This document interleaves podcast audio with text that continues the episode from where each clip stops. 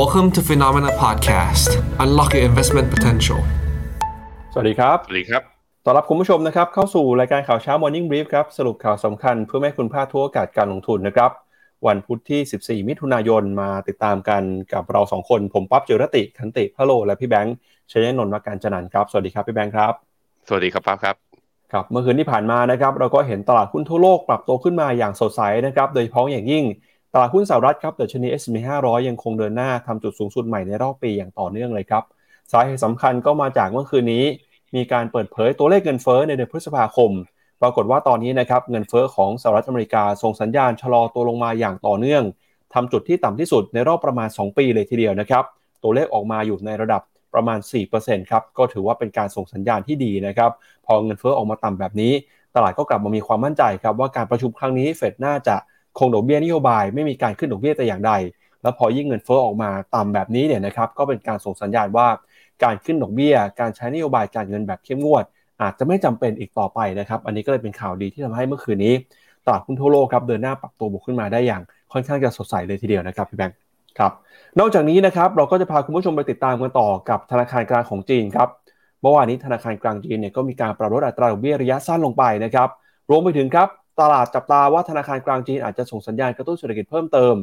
ทั้งการอัดฉีดเงินนะครับรวมไปถึงการลดอัตราการการสำรองของธนาคารพาณิชย์ เพื่อทำให้มีสภาพคล่องนะครับอยู่ในระบบเศรษฐกิจมากขึ้น ตอนนี้นะครับทางจีนเองก็ดูเหมือนว่าจะเผชิญกับปัญหาเศรษฐกิจภายในประเทศ การออกมาทำแบบนี้ของธนาคารกลางจีนจะส่งผลต่อหุ้นจีนอย่างไร วันนี้เราจะมาวิเคราะห์กันรวมไปถึงนะครับติดตามข่าวสารความเคลื่อนไหวของบริษัทจดทะเบียน หุ้นของโตโยต้าครับเมื่อวานนี้ปรับตัวบวกขึ้นมา ประมาณ5%นะครับหลังจากมีข่าวว่าจะเปิดตัวนะครับ เรื่องของการผลิตแบตเตอรี่รถยนต์ไฟฟ้ารุ่นใหม่ แล้วก็มีหุ้นของแมนเชสเตอร์ยูไนเต็ดนะครับสโมสรฟุตบอลของอังกฤษ ราคาหุ้นเมื่อวานนี้ก็ปรับตัวบวกขึ้นมาได้ประมาณกว่า 10%เลยทีเดียว หลังจากมีข่าวนะครับว่าจะมีการเข้าไปซื้อหุ้นนะครับจากเจ้าของสโมสรคนใหม่ด้วยนะครับอันนี้ก็เป็นหลากหลายเรื่องราวนะครับที่เป็นความเคลื่อนไหวที่เกี่ยวข้องกับโลกการเงินการลงทุนในค่ำคืนที่ผ่านมาครับพี่แบงค์ อือครับผมครับงั้นเดี๋ยวเรามาเริ่มต้นกันนะครับกับความเคลื่อนไหวของตลาดหุ้นสหรัฐ ในค่ำคืนที่ผ่านมากันก่อนเลยนะครับ เริ่มต้นกันที่ดัชนีดาวโจนส์ครับเมื่อวานนี้ตลาดหุ้นสหรัฐนะครับปรับตัวบวกขึ้นมาได้กันทุกดัชนีเลยดาวโจนส์บวกขึ้นมา 0.43%มาอยู่ที่ระดับ 34,212 จุด S&P 500 บวกขึ้นมา 0.7%นะครับส่วน NASDAQ ก็บวกขึ้นมา 0.8%ครับหุ้นขนาดกลางขนาดเล็ก Russell Small Cap 2,000 บวก 1.2% Wix Index นะครับก็ปรับตัวลงมาครับมาอยู่ที่ระดับ 14.61 จุด ก็เป็นการสะท้อนนะครับว่าตลาดเองค่อนข้างจะมีความมั่นใจ ความผันผวนความวิตกกังวลก็ลดน้อยลงไปครับ ตอนนี้นะครับ S&P 500เนี่ยก็เดินหน้าทำจุดสูงสุดในรอบประมาณ 13 เดือนแล้วนะครับก็ถือว่าเป็นการตอบรับเรื่องการใช้นโยบายการเงินจากธนาคารกลางสหรัฐ เมื่อวานนี้นะครับมีการประกาศตัวเลขเงินเฟ้อแล้วก็เป็นวันแรกของการประชุมเฟด คืนนี้นะครับตามเวลาประเทศไทยก็จะมีการประกาศอัตราดอกเบี้ยนโยบายของธนาคารกลางสหรัฐ ซึ่งตลาดก็ค่อนข้างจะมั่นใจนะครับว่าเฟดน่าจะคงดอกเบี้ยในการประชุมครั้งนี้ แล้วก็ที่สำคัญเลยก็คือจับตาต่อนะครับว่าเฟดจะส่งสัญญาณ การประชุมครั้งถัดไปอย่างไร การขึ้นดอกเบี้ยในปีนี้จะมีกี่ครั้งนะครับ หรือว่าจะมีการลดดอกเบี้ยหรือเปล่า คืนนี้น่าสนใจมากเลยครับ อือครับผม ผมพาไปดูกราฟตลาดหุ้นสหรัฐ แบบยาวๆนะแบบรายสัปดาห์ให้ดูกันว่าภาพแพทเทิร์นมันเป็นยังไงบ้าง เริ่มจากดาวโจนนะครับ ดาวโจนเนี่ยคือมีหลุดเส้นค่าเฉลี่ย 200 มาเมื่อไตรมาส3ปีที่แล้ว ปี 2022 จากความกังวลว่าเฟดขึ้นดอกเบี้ยรัวๆ หลังจากนั้นมาเนี่ยพอมันเห็นสัญญาณเงินเฟ้อพีคเนี่ยปุ๊บก็มีการดีดตัวกลับขึ้นมา คราวนี้เงินเฟ้อพีคเนี่ยไปละตลาดก็กลับขึ้นมา คราวนี้มีความหวังจากการที่ว่าเฟดจะไม่ขึ้นดอกเบี้ยต่อ แต่ก็จะเห็นว่าดาวโจนยังทำไฮใหม่ไม่ได้ทำจุดสูงสุดใหม่ไม่ได้สาเหตุก็เป็นเพราะถ้าถ้าถ้าไปผูกกับเรื่องเฉพาะ factor เรื่องเงินเฟ้อนะครับ ก็จะเห็นว่าเงินเฟ้อนั้นยังค้างอยู่ที่ระดับบน ก็คือถึง headline จะลงมาตรงนี้อยู่ที่ 4%แต่ตัว core CPI เนี่ยก็ยังอยู่ที่ระดับแถวๆประมาณ 5%แต่ยังไงก็แล้วแต่พอมันดูแล้วเป็น headline CPI เนี่ย มันเป็นเดือนนี้จะกลายเป็นว่าเป็นเดือนแรกนะพี่ปั๊บเป็นเดือนแรกที่ตัวเงินเฟ้อต่ำกว่าอัตราดอกเบี้ยนโยบาย นับตั้งแต่เฟดเนี่ยขึ้นดอกเบี้ยมาตั้งแต่ปีที่แล้วตอนตอนช่วงของเดือนมีนาอะไปดู S&P 500 ก็จะเห็นว่ามีแพทเทิร์นนะจริง ๆ มันแสดงสัญญาณเป็น bullish divergence ตอนที่ลงมาทดสอบเส้นค่าเฉลี่ย 200 สัปดาห์ แล้วไม่หลุดลงมาปุ๊บลงมาสัปดาห์ที่เดือนตุลานั่นแหละ แล้วไม่หลุดแล้วก็เริ่มมีความพยายามในการดีดกลับขึ้นมาแพทเทิร์นก็ดูสวยใช้ได้ แล้วก็เคยบอกไปแล้วใน S&P 500 ว่า ตอนนี้มันทะลุผ่าน Golden Ratio ที่ 61.8 ไปแล้ว มันแปลว่าอะไรในทางสัญญาณทางเทคนิคกำลังจะบอกว่า S&P น่าจะกลับมาเป็นขาขึ้นนะครับ ในขณะที่ NASDAQ นั้นยังไม่ผ่านนะ 61.8 สาเหตุก็เป็นเพราะว่าหุ้นใน NASDAQ เนี่ยไอตัวหุ้นเทคไม่ได้วิ่งทุกตัว มันไปวิ่งแค่บางตัวเท่านั้น แต่ว่าถ้ามาดูที่ตัว NASDAQ ร้อยเนี่ยก็จะเห็นว่าหุ้น Big Tech ใหญ่ๆเนี่ยทะลุเกิน 61.8 มาตั้งแต่นู่น ย้อนกลับไปวันที่ 30 พฤษภาก็คือว่าสิ้นเดือนที่แล้วเนี่ยก็สามารถทะลุผ่านขึ้นมาได้แล้ว เพราะนั้นแพทเทิร์นทางสัญญาณทางเทคนิค หุ้นอเมริกากำลังบอกเราว่า มีความพยายามจะไปต่อ เป็นการไปต่อบนสภาพสภาวะเศรษฐกิจที่เหมือนจะเกิด recession หรือไม่ นั่นคือสิ่งที่ต้องคิดครับ ตัว VIX index เมื่อกี้ปั๊บบอกไปแล้วก็มีการย่อปรับตัวลงมา มาดูที่ dollar index ครับ dollar index มีการปรับลดลงอย่างต่อเนื่องพอเฟดนะตลาดคาดการณ์ว่าเฟดอาจจะไม่ขึ้นดอกเบี้ยตอนนี้ Fed fund ไอ Fed fund futures เนี่ย price ไปเกินกว่า 95 99 เกือบ 99เปอร์เซ็นต์แล้วว่าน่าจะคงดอกเบี้ยแน่ ๆ ก็ทำให้ค่าเงินดอลลาร์นั้นกลับมาอ่อนค่าอีกรอบหนึ่ง ในขณะที่บอลยูตัว 2 ปีนะครับ บอลยูตัว 2 ปีขยับขึ้นมาอยู่ที่ 4.66 แต่ว่าวอนยูตัวสิบปีนั้นอยู่ที่สามจุดแปดอาจจะสงสัยกันว่าอ้าวเฟดจะไม่ขึ้นดอกเบี้ยทำไมบอลยูยังยังดีดอยู่ อย่าลืมว่าเราผ่านเรื่องเดฟซีลิงมาแล้ว เพราะฉะนั้นกระทรวงการคลังก็จะประมูลพันธบัตรรัฐบาลกันเยอะๆ มากขึ้นเพื่อที่จะระดมเอาแคชหรือว่าเอาเงินสดเนี่ยเอาเข้ามาเพื่อใช้ในการที่จะบริหารรัฐบาลหลังจากนี้ไป ก็จึงเป็นที่มาที่ว่าพอ supply มันเพิ่มขึ้น เวลาออกมาประมูลเนี่ยราคาอาจจะได้น้อยลง ราคาได้น้อยลง สมมุติว่า trade กันเป็น zero coupon bond ใช่ไหมมันก็เลยทำให้ตัวยิวเนี่ยดีดกลับขึ้นมาอย่างที่เราเห็นนะครับ มาดูต่อนะครับที่ความเคลื่อนไหวของตลาดหุ้นยุโรปกันบ้างครับ เมื่อวานนี้นะครับดัชนี DAX ของเยอรมนีปรับตัวบวกขึ้นมา 0.83%นะครับก็รับรู้ข่าวกันไปกับเงินเฟอ้อที่ส่งสัญญาณชะลอตัวลงมาครับฟุตซี่ร้อยอังกฤษนะครับบวกขึ้นมา 0.3% ส่วน CAC 40 ของฝรั่งเศสนะครับบวกขึ้นมา 0.5%ยูโรซ็อก50 ปรับตัวบวกขึ้นมา 0.7%ส่วนยูโรซ็อก600 นะครับ เมื่อวานนี้ก็บวกขึ้นมาได้ประมาณ 0.6%เช่นกันครับตลาดหุ้นยุโรปนะครับก็เตรียมตัวรับมือกันต่อฮะหลังจากที่ประกาศเงินเฟ้อสหรัฐไปแล้ว คืนนี้นะครับจะมีการประกาศผลการประชุมของธนาคารกลางสหรัฐ แล้วก็วันพรุ่งนี้ครับ 15 มิถุนายน จะมีการประชุมของธนาคารกลางยุโรปด้วย แต่ภาพของธนาคารกลางยุโรปอาจจะแตกต่างกันไปนะครับ เพราะตลาดคาดว่าจะมีการขึ้นดอกเบี้ยอีกหนึ่งครั้งจำนวน 25 basis point นะครับ เนื่องจากตอนนี้เงินเฟ้อโดยเปรียบเทียบนะครับของยุโรปยังคงสูงกว่าของสหรัฐอเมริกาอย่างมีนัยสำคัญครับ ตัวยุโรปนะยูโรซ็อก600เนี่ย มีความพยายามดีกลับขึ้นมาตอนนี้เหนือเส้นค่าเฉลี่ย 20 วันแล้ว แต่ตอนนี้เส้นค่าเฉลี่ย 20 วันเนี่ย มันต่ำกว่าเส้นค่าเฉลี่ย 50 วันอยู่ ก็ เป็นไซด์เวย์แล้วอาจจะมีโอกาสที่จะขึ้นไปทดสอบจุดสูงสุดเดิมเมื่อตอนวันที่ 19 พฤษภา ตอนนั้นยูโรซ็อก600 เนี่ยขึ้นไปได้จุดสูงสุดคือ 470 ตอนนี้อยู่ 463 จริงๆ ก็ขาดอีกแค่เพียงแค่ประมาณสัก 7 จุดเท่านั้นอะ ก็จะขึ้นไปทดสอบแล้ว มารอดูกันหน่อยว่าจะทดสอบได้หรือเปล่านะ แล้วก็ผ่านหรือเปล่า การบวกขึ้นมารอบนี้เนี่ย ผมคิดว่าตลาดก็ไปมีความหวังลึกๆอะ ไปมีความหวังลึกๆว่าทั้ง ECB อาจจะมีทิศทางในการที่เรียกว่าชะลอการขึ้นดอกเบี้ยตามที่อเมริกาหรือเปล่า เพราะว่าเงินเฟ้อมันลิงก์กันเนาะทั้งฝั่งอเมริกาทั้งฝั่งยุโรปแล้วก็จริงๆก็ทั้งโลกด้วยนะครับ ในขณะที่ตัวฟุตซี่นั้นดีดไม่แรงนะเมื่อคืนนี้ฟุตซี่ดีดแค่เพียง 0.16 และอยู่ใกล้ๆเส้นค่าเฉลี่ย200 วัน เพราะว่าที่อังกฤษเองเนี่ยความเสี่ยงในการเกิด recession ก็ยังสูงกว่า ไม่เหมือนที่อเมริกาที่ลดลงมาอย่างรวดเร็วในช่วงเวลาประมาณสักเดือน 2 เดือนที่ผ่านมานะครับในขณะที่ค่าเงินยูโรนะครับตอนนี้อยู่ที่ 1.079 หลังจากที่ดอลลาร์อ่อนค่าค่าเงินยูโรค่าเงินปอนก็กลับมาแข่งค่าเล็กน้อย ตอนนี้ค่าเงินปอนเนี่ยขึ้นมาอยู่ที่ 1.26กำลังทดสอบแถวโซนจุดสูงสุดเดิมตอนช่วงสัปดาห์แรกของเดือนพฤษภาถ้าผ่านตรงนี้ได้ไปก็จะเป็นจุดสูงสุดใหม่นะถ้าผ่านแถว1.26 1.266 ได้เนี่ย จะเป็นทำนิวไฮในรอบนับตั้งแต่โอ้โหหนึ่งปีเลยทีเดียว ช่วงนี้ก็ค่าเงินปอนกลับมาแข็งอีกครั้งหนึ่งนะครับ มาดูต่อนะครับที่ความเคลื่อนไหวของตลาดหุ้นเอเชียบ้างครับ ล่าสุดวันนี้เปิดมาแล้วนะครับเดชนีนิกเกิ225 ของญี่ปุ่นครับเดินหน้าทำจุดสูงสุดในรอบ 33 ปีเลยนะครับดัชนีบวกขึ้นมา 0.9%มาอยู่ที่ระดับ 33,312 จุดครับ ออสเตรเลียกับนิวซีแลนด์นะครับยังเคลื่อนไหวอยู่ในกรอบแคบๆทิศทางผสมผสานกันนะครับออสเตรเลียบวกได้ แต่นิวซีแลนด์ปรับตัวลงไปครับ ส่วนหุ้นจีนนะครับเมื่อวานนี้บวกขึ้นมาก็ตอบรับข่าวนะครับธนาคารกลางของจีนออกมาประกาศ ลดอัตราดอกเบี้ยนโยบายระยะสั้นนะครับครั้งแรกในรอบ 10 เดือน พร้อมกับตลาดคาดหวังว่าจะมีการใช้นโยบาย กระตุ้นเศรษฐกิจนะครับทั้งนโยบายการเงินนโยบายการคลังเพิ่มเติมหุ้นจีนก็เลยยืนปรับตัวบวกขึ้นมาได้นะครับหางเซ็งฮ่องกงบวกขึ้นมา 0.6%เวทเต้ไต้หวันครับ เมื่อวานนี้เนี่ยบวกขึ้นมาได้ค่อนข้างร้อนแรงทีเดียวฮะ 1.5%ครับพี่แบงค์มาอยู่ที่ระดับ 17,216 จุดนะครับ แล้วก็อีกหนึ่งตลาดนะครับที่ปรับตัวขึ้นมาได้ค่อนข้างดีในปีนี้ก็คือตลาดหุ้นของเกาหลีใต้ครับ เมื่อวานเกาหลีใต้ก็บวกนะครับ แต่วันนี้เปิดมาตอนเช้าดูเหมือนว่าจะลบลงไปเล็กน้อยประมาณ 0.1%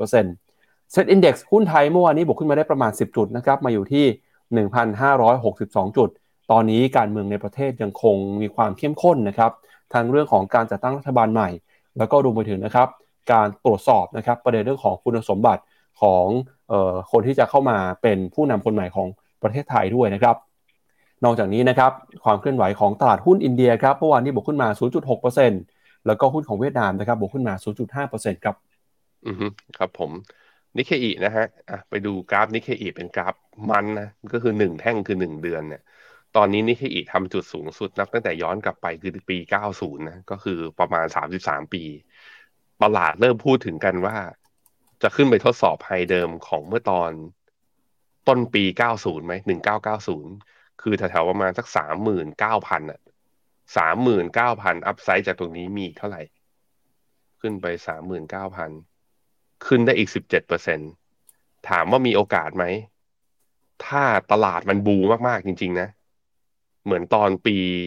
เนี่ยตั้งแต่ปีแปดสามจนถึงปีเก้าศูนย์นะคือตอนที่ ญี่ปุ่นบูมมากๆอะ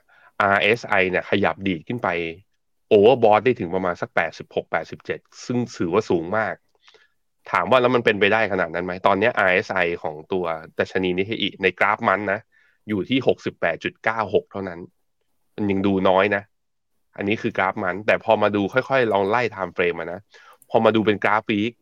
กราฟ week เนี่ยตอนนี้ RSI เพิ่มขึ้นมาโอ้อยู่ที่โซนประมาณ 81 ที่ RSI ประมาณระดับ 81 เนี่ยไม่ได้เห็นมาเลยนับตั้งแต่ย้อนกลับไปคือเดือนเมษาปี 2013 ซึ่งตอนนั้นถามว่า over ไปได้ต่อไหมโอ้โหก็ไปได้เยอะอยู่ ตอนนั้น overbought ตอนที่ดัชนีนิกเกอิอยู่ที่ประมาณหนึ่งพันสองแล้วก็เนี่ยวิ่งขึ้นไปถึงประมาณพันหกเออพันสองมาพันหกสี่พันจุด บวกแรงเหมือนกันนะ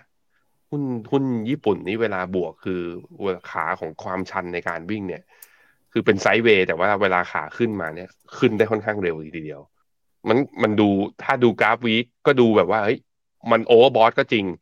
แต่ว่าเวลาตลาดหุ้นขาขึ้นในช่วงในอดีตที่ผ่านมา มันก็ overbought ได้ยาวเหมือนกันอะไปดูกราฟ day ย่อย time frame ลงมา แต่กราฟ week กราฟ day เนี่ยน่าเป็นห่วง เพราะว่า pattern เนี่ย ให้ดูนะทุกคน อย่างตอนขาขึ้นตอนปลายปี 2020 มาปี 2021 เนี่ย ที่ดัชนีขึ้นจาก 26,000 ขึ้นมา 30,000 ถ้วนตรงเนี้ย จะเห็นว่าทั้ง RSI กับ MACD ไม่ทำ high คือเป็น bearish divergence ต่อเนื่อง ก่อขึ้นมา 3 ลูก แล้วเสร็จแล้วก็เป็นไซด์เวย์ดาวใช้เวลาประมาณครึ่งปีก่อนที่จะพยายามดีดขึ้นมาทดสอบไฮใหม่รอบหนึ่งมันเป็น divergence 3 ลูก รอบนี้กี่ลูกแล้ว RSI หนึ่งสองสามแต่เป็น divergent แค่บน RSI นะ MACD นะ clear divergent มาแล้ว ดูบนสัญญาณ จนถึงตรงนี้ผมแนะนำว่าใครมีญี่ปุ่นอยู่ถือต่อ เพราะว่าแพทเทิร์นในการก่อในการปรับฐานยังไม่ชัด ดูเหมือนมีโอกาสที่จะยังวิ่งไปต่อได้ นั้นถือกันต่อไป ใครจะเข้าก็ลองพยายามวางจุด stop loss กันไว้ด้วยแล้วกัน มีอะไปดูห่างเสงหลังจากที่เริ่มมีสัญญาณผ่อนคลายนโยบายการเงินบ้าง เมื่อวานนี้ห่างเสงบวกขึ้นมาได้ 0.6%เช้านี้บวกขึ้นมาประมาณ 0.13%ไม่เยอะ ในขณะที่ทางฝั่ง CSI 300 บวกขึ้นมาได้ 0.53%ตอนนี้กำลังทดสอบเส้นค่าเฉลี่ย 20 วันนะฮะเกาหลีเมื่อวานนี้บวกได้ 0.33 แต่ว่าเช้านี้ยังไซด์เวย์ไม่เหมือนกันนี้เคอีนะที่ยังบวกอยู่อย่างต่อเนื่อง แต่ก็ถือว่าไม่ได้ลบเยอะนะฮะมีคนถามเข้ามาพอดี คุณเรดิโอกาก้าบอกว่าเทคนิคตัวไชน่าเนี่ยมีปรับจุด stop loss อะเราไปดูจีนกัน นี่คือจีนนะ stop loss อะคือ ทีมเขาทีมเรามองอย่างนี้ เส้นสีแดงเนี่ยคุณเรดิอ่าคุณเรดิโอกาก้ากับคนที่ลงทุนในจีนอ่าคนที่ลงทุนในจีนอยู่นะตอนนี้นะ นี่คือ neck line แล้วจะเห็นว่านี่เป็นเป็นคล้ายๆ pattern reversal head and shoulder แล้วดีดขึ้นมา ซึ่งตามเขาเรียกว่าตามหลักแล้ว reversal head and shoulder มันขึ้นได้ประมาณร้อยเท่าหนึ่ง ซึ่งจริง ๆ แล้วมันขึ้นไปแพทเทิร์นนี้มัน complete ไปแล้ว ตั้งแต่มกราปี 2023 ก็คือปีนี้ คือ pattern reversal head and shoulder กำลังจะบอกว่า ขาลงกำลังจะเปลี่ยนกลับไปเป็นขาขึ้น โดยขึ้นได้เท่ากับตรงตั้งแต่ neck line ลงไปถึงถึงจุดต่ำสุด อันนี้คือการขึ้นตามทฤษฎี คราวนี้แต่ว่าทีมเราอะมีเป้าที่มากกว่านั้นก็คือ แหมก็ทั้งจีนทั้ง reopen valuation ก็ถูกถูกไหม ก็เลยยังถือกันต่อไป เพราะหวังว่าจะไปขายข้างบน แต่ว่า pattern นี้มันเคลียร์แล้ว แล้ววันที่เราคอมันเราคอตั้งแต่ปีที่แล้ว tactical call หรือเรามี time frame ประมาณ 3-6 เดือนคราวนี้ pattern ที่เราเห็นอยู่เนี้ยมันเป็น sideway down เพราะนั้นคือเมื่อเวลามันล่วงเลยระยะเวลามันผ่านมา เราใช้จุด stop loss เดิมไม่ได้ สาเหตุมันเป็นเพราะว่า pattern เดิมนั้นมันไม่มีผลกับสถานการณ์ปัจจุบันณตอนนี้ อันนี้คือเรื่องที่หนึ่ง สาเหตุที่สองผมกลับมาให้ดูกราฟ week ผมลากเส้นนี้ให้ดูนะ คุณเรดิโอกาก้า นี่คือเส้น trend line นับตั้งแต่นู่นเลย ปี 2014 จะเห็นว่าเส้นเนี้ย ถูก support คือคือดัชนี CSI 300 ลงมาแตะสองครั้ง ครั้งแรกคือตอนเดือนธันวาปี 2018 แล้วดีดแรง ครั้งที่สองคือลงมาแตะตอนที่ทุกคนหมดหวังกับจีนแล้ว เพราะว่าปิดปิดเปิดเปิดเมืองตั้งแต่ปลายปีที่แล้ว แล้วจีนกลับมาอยู่ดีก็บอกว่าไฟลท์บินในประเทศกับต่างประเทศเนี่ยกลับมา ตลาดก็ดีดเพราะว่าเห็นมาตรการ reopen เห็นไหมเนี่ยหลุดลงไปแป๊บหนึ่งแล้วก็ดีดกลับขึ้นมา ตอนนี้ trend line ตรงเนี้ยถ้าเทียบกับตอนลากมาถึงปัจจุบันนี้มันเหลือ downside อีกเท่าไหร่ มันก็ยังมีอะมันยังมี downside อยู่ อยู่ประมาณเนี่ยอยู่อีกประมาณสักสามถึงสี่เปอร์เซ็นต์ แล้วนี่เป็นกราฟ week นี่เป็นกราฟ week คือ ถ้า support นี้เด้งอยู่สมมุติเรา cut ตรงนี้ไปนะ ยังไงอะถ้า support นี้เอาอยู่ ก็มีแนวโน้มจะซื้อกลับอยู่ดี ด้วย pattern ทางสัญไอทางสัญญาณทางสถิติ หรือว่าทางสัญญาณทางเทคนิคมันบอกว่า นี่มันคือจุดแนวรับสำคัญ อันนี้ก็เลยเป็นอีกแบบเอออีกอีกเรื่องหนึ่งคือ ขยับ time frame มาดูกราฟ week แล้ว เราอาจจะ จุด stop loss เดิมจะใช้อาจจะใช้ไม่ได้จาก pattern อย่างที่สองคือระยะเวลามันล่วงเลยนานไป อย่างที่สามคือแนวรับที่สำคัญกว่ามันอยู่ข้างล่างและห่างจากตรงนี้ไม่เยอะ นั่นจึงเป็นที่มาที่ว่าทีมก็คิดกันหนักเหมือนกันว่าจะทำยังไง แต่ว่าข้อดีก็คือเราก็เริ่มเห็นสัญญาณการดีดกลับของตัวดัชนี CSI 300 มาเนี่ยสี่วันติดเนี่ยที่แท่งสีเขียวกลับมาอะเดี๋ยวเรามารอดูกันแล้วก็เนี่ย MACD ก็ได้กลับมา buy signal แถม RSI เนี่ยมี bullish divergence อ่อนๆนะเห็นไหม RSI ก็ยกขึ้นมาด้วย นั้นตรงนี้เหมือนเป็น W shape อ่อนๆ ถ้าสามารถเนี่ยดีดแถวๆประมาณสักสามสามพันเก้าสามารถยืนได้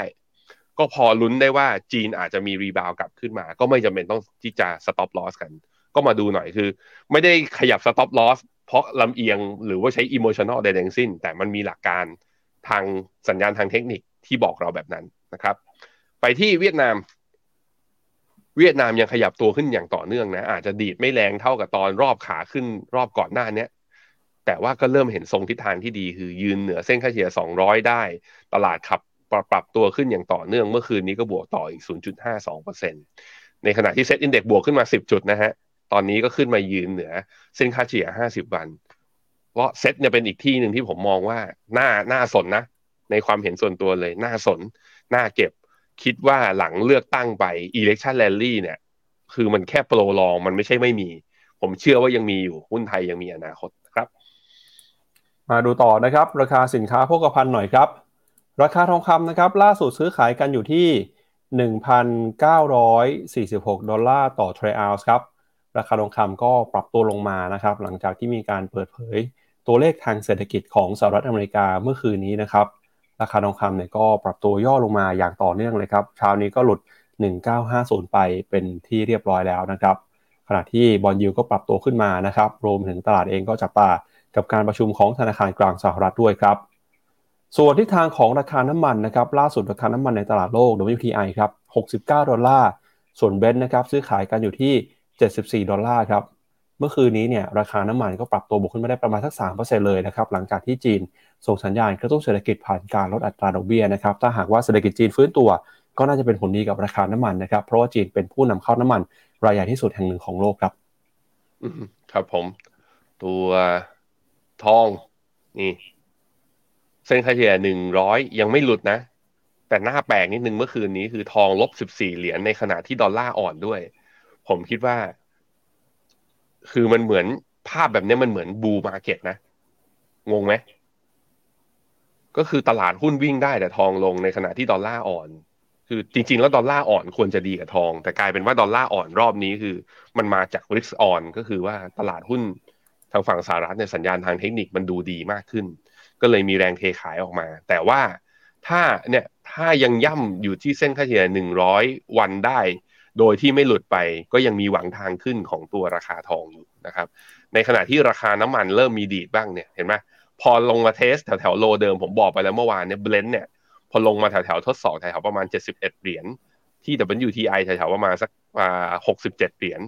เริ่มมีแรงดีรีบาวขึ้นมาเพราะนั้น น้ำมันเหมือนจะพอเล่นสั้นได้ แต่ยังไงก็แล้วแต่ก็ไม่แนะนำแบบว่าให้ถือยาวนะ เพราะว่าดูจากสภาพเศรษฐกิจที่ recession อาจจะยังเกิดแล้วเออแล้วก็ดูจากตัวมุมมองทางสัญญาณทางเทคนิคเนี่ย มันยังไม่ได้บอกเลยว่าน้ำมันจะกลับไปเป็นขาขึ้นได้ แต่ว่าการที่ลงมาเทสย่ำโลเดิมเนี้ซึ่งเส้นค่าไอตรงโลเดิมเมื่อกี้ ถ้าดูเป็นกราฟวีคของ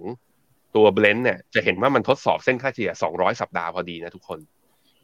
คือน้ำมันมันดูมีลุ้นอะแต่ว่าพอ recession มันรออยู่ตรงหน้า ดีมานมีแนวโน้มชะลอ OPEC plus ลดกำลังการผลิตก็แล้ว ราคาน้ำมันก็ยังไม่ดีขึ้น มันดูจะวิ่งได้ยาก แต่มันก็ไม่ใช่ว่าวิ่งไม่ได้ เอาละครับงั้นเดี๋ยวเรามาดูกันนะครับกับตัวเลขสำคัญเมื่อคืนนี้นะครับตัวเลขแรกก็คือ ตัวเลขเงินเฟ้อของสหรัฐอเมริกาครับเมื่อวานนี้นะครับทางสหรัฐอเมริกามีการเปิดเผยตัวเลขเงินเฟ้อของเดือนพฤษภาคมครับปรากฏว่าตัวเลขเนี่ยออกมาเป็นไปตามที่ตลาดคาดการเลยนะครับชะลอตัวลงมาอยู่ในระดับ 4%ครับก็ถือว่าเป็นตัวเลขที่ต่ำที่สุดในรอบ 2 ปีนะครับขณะที่ตัวเลขเงินเฟ้อพื้นฐานนะครับซึ่งไม่รวมราคาอาหารแล้วก็ราคาพลังงานเนี่ย ก็ชะลอลงมาเช่นกันนะครับอยู่ในระดับ 5.3%อะถ้าเปรียบเทียบกับ 2 ตัวเลขนี้นะครับ CPI ครับเงินเฟ้อทั่วไปเปรียบเทียบกับเดือนก่อนโต 0.1%แต่เทียบกับช่วงเดียวกันของปีก่อนโต 4%นะครับอันนี้ถือว่าเป็นตัวเลขที่ต่ำที่สุดในรอบ 2 ปี ส่วนตัวเลขเงินเฟ้อพื้นฐานไม่รวมราคาอาหารและราคาพลังงาน ปรับตัวบวกขึ้นมา 0.4%เมื่อเทียบกับเดือนก่อน แล้วก็โตขึ้นมา 5.3%เมื่อเปรียบเทียบกับช่วงเดียวกันของปีก่อน ก็ถือว่าออกมาเป็นไปตามที่ตลาดคาดการเอาไว้เลยนะครับแล้วก็เป็นข่าวดีครับ พอตัวเลขเงินเฟ้อออกมาส่งสัญญาณชะลอตัวแบบนี้เนี่ยตลาดก็มีความมั่นใจนะครับว่าธนาคารกลางสหรัฐจะคงดอกเบี้ยในการประชุมวันนี้นะครับอย่างไรก็ตามนะครับสิ่งที่อยากคุณผู้ชมดูกันต่อไปก็คือไส้ในของเงินเฟ้อครับว่าจะมีการเปลี่ยนแปลงอย่างมีนัยสำคัญยังไงบ้าง ซึ่งพอเมื่อวานนี้เนี่ยเงินเฟ้อนะครับออกมาส่งสัญญาณชะลอตัวครับทางทำเนียบข่าวก็ออกแถลงการนะครับ ระบุว่า คุณโจไบเดนผู้นำของสหรัฐนะครับ บอกว่าตัวเลขเงินเฟ้อที่ส่งสัญญาณชะลอตัวแบบนี้เนี่ยถือว่าเป็นข่าวดีสำหรับชาวอเมริกันนะครับ โดยตอนนี้รัฐบาลของสหรัฐอเมริกา ยังคงมีงานที่ต้องทำครับเพื่อช่วยให้ค่าครองชีพ ลดลงมาอย่างต่อเนื่องครับ นักวิเคราะห์นะครับก็ประเมินว่า การที่เงินเฟอ้อส่งสัญญาณชะลอตัวลงมา จะเป็นผลดีนะครับต่อการใช้นโยบายการเงินเนื่องจากเฟดเองก็มีความจำเป็นน้อยลง ที่จะต้องใช้นโยบายการเงินเข้มงวดด้วยการขึ้นดอกเบี้ยนะครับเดี๋ยวเรามาดูกันหน่อยฮะว่าไส้ในเงินเฟอ้อรอบนี้ มีความน่าสนใจแค่ไหน แล้วก็รวมไปถึงนะครับแนวโน้มของเงินเฟอ้อในช่วงต่อๆไป จะเป็นยังไงบ้างครับ ถ้าดูจากข้อมูลนี้นะครับเราก็จะเห็นว่าตอนนี้เนี่ยตัวเลขเงินเฟอ้อนะครับเดินหน้าปรับตัวลงมาจากจุดสูงสุดนะครับเมื่อกลางปีที่แล้ว ตอนนั้นเงินเฟ้อสหรัฐอยู่ที่เกือบ 9%สูงสุดในรอบ 40 กว่าปีเลยฮะตอนนี้ก็ค่อยๆชะลอตัวลงมา เงินเฟ้อพื้นฐานนะครับอยู่ที่ระดับ 5.3 เงินเฟ้อทั่วไปอยู่ที่ระดับ 4% ตอนนี้เงินเฟ้อทั่วไปก็ต่ำกว่าเงินเฟ้อพื้นฐานแล้วนะครับ สาเหตุสำคัญก็มาจากราคาพลังงานแล้วก็ราคาอาหารนะครับ ที่ยังคงดูมีราคาที่สูงอยู่เมื่อเปรียบเทียบกับช่วงเดียวกันของปีก่อนนะครับ แล้วถ้าหากว่าดูย้อนหลังกลับไปนะครับกองเงินเฟ้อรอบนี้เนี่ยเรียกได้ว่าน่าจะผ่านจุดที่สูงที่สุดไปเป็นที่เรียบร้อยแล้วครับ ไปดูต่อครับกับไส้ในของเงินเฟ้อหน่อยนะครับ ว่าเงินเฟ้อรอบนี้ สาเหตุสำคัญที่ปรับตัวลงมาเนี่ยเพราะว่ามีหมวดสินค้ารายการไหนบ้างที่ราคาลดลงไปนะครับ ถ้าไปดูในฝั่งของราคาสินค้าที่ปรับตัวขึ้นมามากที่สุดก่อนนะครับ ก็คือพวกการซ่อมแซมนะครับ รถยนต์ยานพาหนะเนี่ยราคาก็ยังสูงอยู่นะครับบวกขึ้นมา 19.7%เมื่อเทียบกับช่วงเดียวกันของปีก่อน แล้วก็รายการค่าใช้จ่ายเกี่ยวกับรถยนต์ยานยนต์เนี่ยนะครับยังคงสูงครับไม่ว่าเป็นการซ่อมบำรุงประกันนะครับก็ยังคงอยู่สูงเช่นกัน นอกจากนี้นะครับก็มีราคาค่าอาหารเครื่องดื่มนะครับผ่านตู้กดอัตโนมัติครับ ราคาบวกขึ้นมา 15.3%ราคาอาหารสัตว์บวกขึ้นมา 13%นะครับอาหารแช่แข็งบวกขึ้นมา 13%เช่นกัน ในฝั่งของผลิตภัณฑ์เครื่องใช้ในครัวเรือนนะครับที่เกี่ยวข้องกับกระดาษต่างๆเนี่ยก็บวกขึ้นมา 12%ในฝั่งของยานะครับบวกขึ้นมาประมาณ 10%ครับแล้วก็มีอาหารเด็กนะครับบวกขึ้นมา 10%รวมไปถึงครับค่าเช่าบ้านเปรียบเทียบกับช่วงเดียวกันของปีก่อนบวกขึ้นมาได้ประมาณ 8% ราคาอาหารนะครับบวกขึ้นมา 6-8%ราคาอาหารนอกบ้านเนี่ยจะแพงกว่าราคาอาหารนะครับที่ซื้อกันมารับประทานภายในบ้านครับ ราคาค่าไอติมนะฮะบวกขึ้นมา 8%ครับ แล้วก็ถ้าไปดูนะครับราคารถยนต์ใหม่เนี่ยรถยนต์มือหนึ่งนะครับบวกขึ้นมา 4%เพราะฉะนั้นครับถ้าดูจากรายการทั้งหมดนะครับมาหาค่าเฉลี่ยก็จะทำให้เงินเฟ้อทั่วไปในรอบนี้เติบโตขึ้นมาประมาณ 4%ครับพี่แบงก์ก็ถือเป็นตัวเลขที่ลดลงมานะครับจากช่วงเดียวกันของปีก่อน แล้วก็เดือนก่อนหน้าด้วยครับ ครับพี่แบงค์เปิดไมค์แล้วพูดได้เลยนะครับชาร์ตนี้เขาเอาประเภทของสินค้า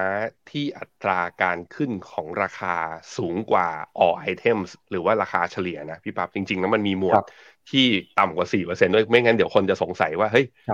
ถ้าราคาเฉลี่ยคือสี่ทำไมทั้งทั้งหมดในนี้ของชาร์ตมันเกินสี่กันหมดเลย แล้วมันเฉลี่ยสี่ได้ยังไง ครับ มีในภาพถัดไปครับ อันนี้เป็นฝั่งที่บวกขึ้นมาก่อนครับอะไปงั้นไปดูกันต่อครับ ครับ อ่าแล้วไปดูหน่อยครับว่าอะไรที่ราคาปรับตัวลงมาเมื่อเทียบกับช่วงปีก่อนบ้างนะครับ ที่ปรับตัวลงมามากที่สุดเนี่ยคือประกันสุขภาพครับราคาลดลงไปถึง 20%แล้วก็มีเนี่ยครับน้ำมันแก๊สโซลีนนะครับติดลบไป 20%เช่นกันครับรวมไปถึงค่าตั๋วเครื่องบินด้วยนะครับ ราคาถูกลง 13%แล้วก็ราคาค่าเช่ารถยนต์นะครับลดลงไป 12%ราคาพลังงานนะครับถ้ารวมๆแล้วเนี่ยก็คือติดลบไปประมาณ 11%เมื่อเทียบกับช่วงเดียวกันของปีก่อนนะครับ นอกจากนี้เนี่ยก็มีพวกราคาอุปกรณ์ไฟฟ้าทีวีนะครับลดลงไปประมาณ 10%แล้วก็มีพวกผักผลไม้มะนาวต่างๆ ลดลงไป 5%นะครับรถยนต์มือ2เนี่ยถ้าเป็นรถกับรถบรรทุกก็ติดลบไปประมาณ 4%นะครับราคานมสดก็ติดลบไปประมาณ 3%ครับถ้าไปดูเนี่ยในฝั่งที่เป็นพลังงานแก๊สโซลีนซึ่งเป็นสัดส่วนน้ำหนักในตะกร้าเงินเฟ้อสัดส่วนสูงนะครับลดลงไปเป็น 10%แบบนี้ก็เลยเป็นที่มาว่าทำไม เงินเฟ้อในเดือนล่าสุดถึงเติบโตเพียงแค่ประมาณ 4%เท่านั้นครับเออผมสงสัยว่าทำไมราคาทีวีลดลงไปถึง 11.5เปอร์เซ็นต์สงสัยคือคนไปซื้อมือถือกับ iPad ดู แล้วก็เตรียมตัวซื้อ Vision Pro อย่างเงี้ยหรอบอกวีทีวีไม่สนใจแล้ว ประสบการณ์ใหม่ เป็นไปได้นะ ผมว่าถ้า Vision Pro คือแบบว่า ราคามันเข้าถึง mass นะ ไม่ใช่ราคาหลักแสนเนี่ยผมคิดว่าสินค้าที่จะมีปัญหาก่อนหน้าคนอื่นเลย อาจจะเป็นทีวี อืม แต่จริงๆ ถ้าไปดูในในหมวดเอ่อเครื่องใช้ไฟฟ้ารอบนี้นะครับ พวกเครื่องใช้ไฟฟ้าที่เป็นเครื่องใช้ไฟฟ้าหลักๆ ในครัวเรือนก็ลดกันหมดเลยนะครับพี่แบงค์ ราคาติดลบไปประมาณสิบเปอร์เซ็นต์นะครับไม่ใช่แค่ทีวีอย่างเดียวครับ ผมคิดว่าอันน่าจะเป็นถ้าอย่างนั้นน่าจะเป็นเรื่อง เพราะว่าตอน work from home ใช่ไหมตอนที่ล็อกดาวน์คือซื้อไปตุนกันไปเยอะ พอออกมาทำงานนอกบ้านก็เลยไม่ซื้อแล้วคือพอซื้อกันไปครบหมดแล้วอาจจะเป็นอย่างนั้น อืม ครับอ่าละครับก็เป็นแนวโน้มนะครับ เรื่องของเงินเฟ้อสหรัฐอเมริกาครับที่จะส่งผลต่อการตัดสินใจ นโยบายการเงินของธนาคารกลางสหรัฐนะครับพี่แบงค์เห็นเงินเฟ้อรอบนี้แล้วมองยังไงบ้างครับ นั่นแหละครับก็อย่างที่บอกไปนี่เป็นเดือนแรกนะ นับตั้งแต่ย้อนกลับไปคือระยะยาวเลยที่เราเห็นอัตราดอกเบี้ยนโยบายหรือ Fed Fund Rate นั้นสูงกว่าตัว headline CPI หรือว่าสูงกว่าอัตราดอกเบี้ยตัวเงินเฟ้อเพราะฉะนั้นถ้าถ้าเฟดเริ่มมั่นใจคือว่า ทิศทางของเงินเฟ้อไม่แรงกว่านี้ไม่เร็วกว่านี้ การค้างเงินอ่าการค้างดอกเบี้ยนโยบายที่สูงกว่าเงินเฟ้อสักระดับระดับประมาณสักเนี่ยหนึ่งเปอร์เซ็นถึงสองเปอร์เซ็นเนี่ยจะมีผลทำให้เขาเรียกว่าสุดท้ายนะจะกลับมาทำนโยบายแบบปกติได้ไม่ต้องทำนโยบายตึงตัว แล้วส่งสัญญาณแต่เหี่ยวอย่างเดียวจะขึ้นดอกเบี้ย ซึ่งอันเนี้ยจะเปิดรูมให้ตลาดหุ้นเนี่ยมีการ rebound ซึ่งตลาดหุ้นมันคาดหวังแล้วมัน rebound ไปแล้ว อย่างที่เราเห็นทั้งดาวโจนส์ S&P 500แล้วก็ NASDAQ แต่ส่วนที่มันจะเกิดขึ้นหรือเปล่าคือ มันลดโอกาสในการสมมุติว่า ธุรกิจปรับตัวได้ อยู่รอดกันได้ demand ไม่ได้หดหาย consumption ยังโอเค ความมั่นใจผู้บริโภคกลับมาได้ recession ไม่เกิดไอ้อย่างนี้แหละ มันจะถึงว่าโลกอาจจะมีโอกาสที่จะลอดสู่ภาวะ ตลาดขาลงอีกรอบหนึ่งหรือการพักฐานอีกรอบหนึ่ง ต้องมาดูกันต่อครับ เกมยาวๆของเราคือ เราต้องมาตามกันต่อว่าอเมริกาจะเลี่ยง recession ได้จริง ๆ หรือไม่ เพราะว่าตัวเลข leading indicator หลายตัวก็ยังส่งสัญญาณน่ากังวล เมื่อวานนี้ใครดูไลฟ์ของอาจารย์แอนดรูนะอาจารย์แอนดรูก็ยังบอกว่า likely นะว่า recession ในอเมริกายังมีโอกาสสูงอยู่ที่จะเกิดอยู่เพราะฉะนั้นต้องระมัดระวังโดย indicator ตัวหนึ่งคุณแอนดรูก็มองเหมือนกับอ่าหลาย ๆ คนก็คือมองว่าอย่าง ตัว inverted yield curve การที่อัตราผลตอบแทนพันธบัตรระยะสั้น สูงกว่าระยะยาวเนี่ย ในอดีตสถิติที่ผ่านมามันค่อนข้างแม่นยำมากๆ ว่าเกิด inverted yield curve เมื่อไหร่ 12 เดือนถึง 14 เดือนข้างหน้า จะเกิด recession ซึ่งตอนนี้มันก็ใกล้มากๆ ที่จะเกิดอ่าแบบว่า period ระยะเวลากับสถิติย้อนหลังในอดีตเพราะนั้นต้องมาตามดูเรื่องนี้กันอีกทีหนึ่งนะครับ ประมาทไม่ได้นะครับ ครับ ซึ่งความสำคัญของตัวเลขเงินเฟ้อในรอบนี้นะครับจะส่งผลต่อการตัดสินใจนโยบายการเงินของธนาคารกลางสหรัฐครับ ตอนนี้เนี่ยตลาดก็ค่อนข้างจะมั่นใจนะครับ น้ำหนักเนี่ยเกือบจะ 100%แล้วครับพี่แบงค์ที่มองว่าการประชุมในคืนนี้ ธนาคารกลางสหรัฐนะครับจะคงนโยบายการเงินไว้ครับ ถ้าไปดู Fed Watch 2นะครับเครื่องมือที่สะท้อนผ่านการซื้อขายในตลาดสัญญาซื้อขายล่วงหน้าเนี่ยตลาดให้น้ำหนักอยู่ที่ประมาณ 94.2%ครับที่จะมีการคงดอกเบี้ยในครั้งนี้ก็คือเกือบ100%เลยฮะ สาเหตุสำคัญก็มาจากเงินเฟ้อเมื่อคืนนี้แหละครับที่ส่งสัญญาณชะลอตัวนะครับทำจุดต่ำสุดในรอบ 2 ปี พอเงินเฟ้อออกมาต่ำแบบนี้ ความจำเป็นที่ธนาคารกลางสหรัฐจะต้องใช้นโยบายการเงินเข้มงวด ก็ลดต่ำลงไปนะครับมุมมองของนักวิเคราะห์ก็บอกว่า ตัวเลขเงินเฟอ้อที่ส่งสัญญาณชะลอตัวเนี่ยก็จะทำให้เฟดนะครับหยุดขึ้นดอกเบี้ยชั่วคราวในการประชุมเดือนนี้ แต่นั้นก็ตามนะครับ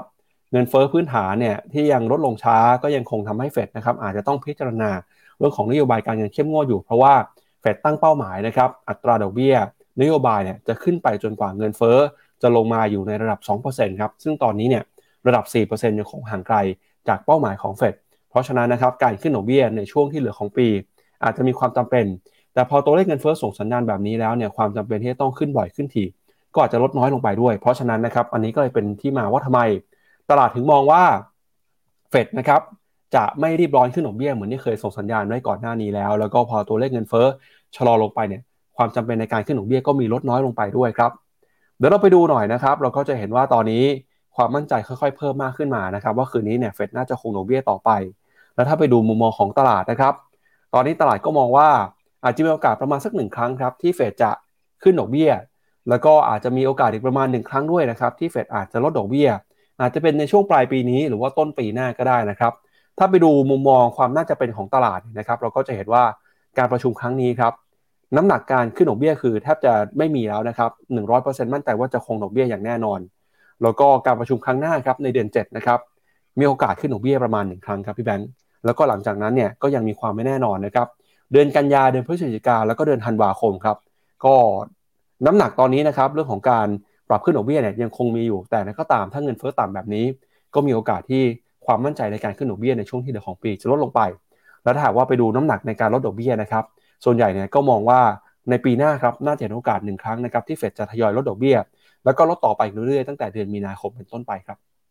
จะเห็นว่าโอกาสมันสูงมากๆอยู่จากชาร์ตนี้นะ ก็คือที่ 5.25 ตอนนี้กรอบล่างอยู่ที่ 5 ถ้าขึ้น 5.25 คือขึ้นอีก 25 basis point ตลาดคือให้น้ำหนัก เกือบเกือบร้อยเปอร์เซ็นที่ครั้งนี้จะคงดอกเบี้ย แต่ไม่ได้ลดโอกาสที่จะขึ้นดอกเบี้ยในการประชุมครั้งถัดไปคือสิ้นเดือนกรกฎานะพี่ปับ๊บแปลว่าจะมีการขึ้นดอกเบี้ยอีกอย่างน้อยหนึ่งครั้ง ถามว่าแล้วมากกว่าหนึ่งครั้งมีไหมมีโอกาสที่จะไปแบบห้าจุดห้าถึงห้าจุดเจ็ดอ่าห้าจุดเจ็ดห้าไหมถ้าดูจากชาร์ตเนี่ยก็มีโอกาส แต่มีโอกาสหลักไม่ถึงสิบเปอร์เซ็นยังน้อยอยู่